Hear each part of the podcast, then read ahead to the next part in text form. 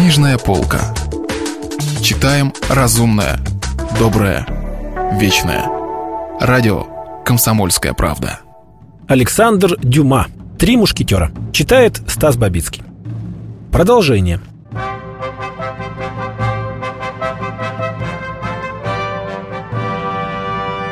Да, ваша светлость, но я убеждал жену, что ей не следует говорить такие вещи, лебезил Бонасье, и что его высокопреосвященство не способны.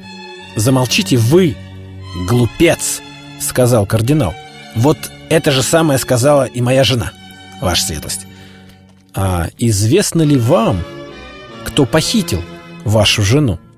Нет, ваша светлость. Ваша жена бежала. Вы знали об этом? Нет, ваша светлость. Я узнал об этом только в тюрьме. Через посредство господина комиссара он очень любезный человек. Кардинал второй раз подавил улыбку. Значит, вам неизвестно, куда девалась ваша жена после своего бегства? М -м, совершенно ничего, ваша светлость. Надо полагать, что она вернулась в Лувр. В час ночи ее там еще не было. Господи, боже мой, что же с нею случилось? Это станет известно, не беспокойтесь. От кардинала ничто не остается сокрытым. Кардинал знает все. Кстати, когда вы заходили за вашей женой в Лувр, она прямо возвращалась домой? Очень редко. У нее были дела с какими-то торговцами полотном, куда я и провожал ее. И сколько было этих торговцев? Два, ваша светлость. Где они жили? Один на улице Важерар, другой на улице Лагарб. А, входили вы к ним вместе с нею, уточнил кардинал. Ни разу, ваша светлость. Я ждал ее у входа. А, а как она объясняла свое желание заходить одной? Никак не объяснял. Говорила, чтобы я подождал. Я и ждал. Вы очень покладистый муж, любезный мой господин Бонасье, сказал кардинал. Он называет меня любезным господином Бонасье, подумал галантерейщик. Дела, черт возьми, идут хорошо. Кардинал взял со стола серебряный колокольчик и позвонил. Дверь распахнулась, вошел новый посетитель. «Это он!» — вскричал Бонасье. «Кто он?» — спросил кардинал. «Он! Похититель моей жены!» Кардинал снова позвонил в колокольчик. Вошел офицер. «Отведите этого человека и сдайте солдатам, которые его привезли.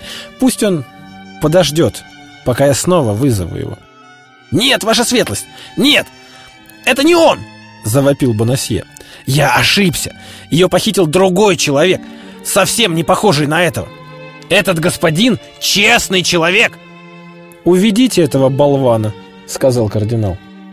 Офицер взял Бонасье за локоть и вывел в переднюю, где ожидали караульные. Человек, только что вошедший к кардиналу, проводил Бонасье нетерпеливым взглядом и, как только дверь затворилась за ним, быстро подошел к Ришелье. «Они виделись», — произнес он.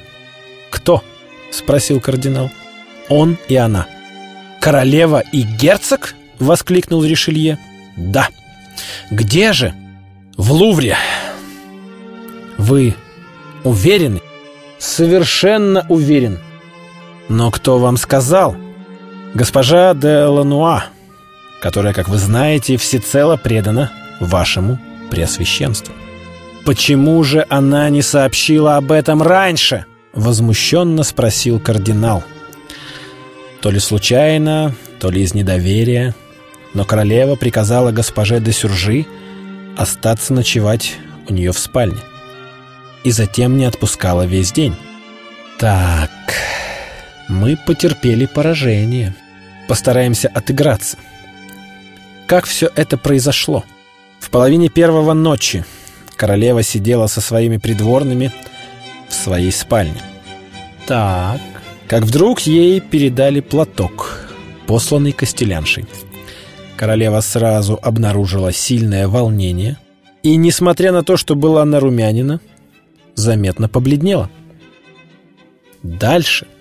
Дальше!» Она произнесла изменившимся голосом. «Подождите меня десять минут, я скоро вернусь». Затем открыла дверь и вышла. «Сколько времени?» — отсутствовала королева, уточнил кардинал. «Три четверти часа». Затем королева вернулась к придворным дамам. «Да, но лишь для того, чтобы взять ларчик розового дерева, украшенный ее монограммой, с которым она и удалилась». Скажите, любезный, а когда она вернулась, Ларчик был при ней? Нет. Знает ли госпожа Делануа, что находилась в ларце? О, да, ваше высокопреосвященство. Там были алмазные подвески, подаренные королеве его величеством.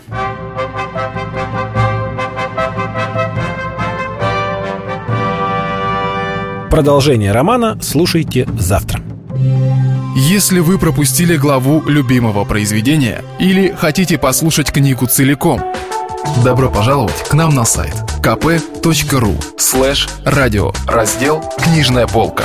Книжная полка. Читаем разумное, доброе, вечное.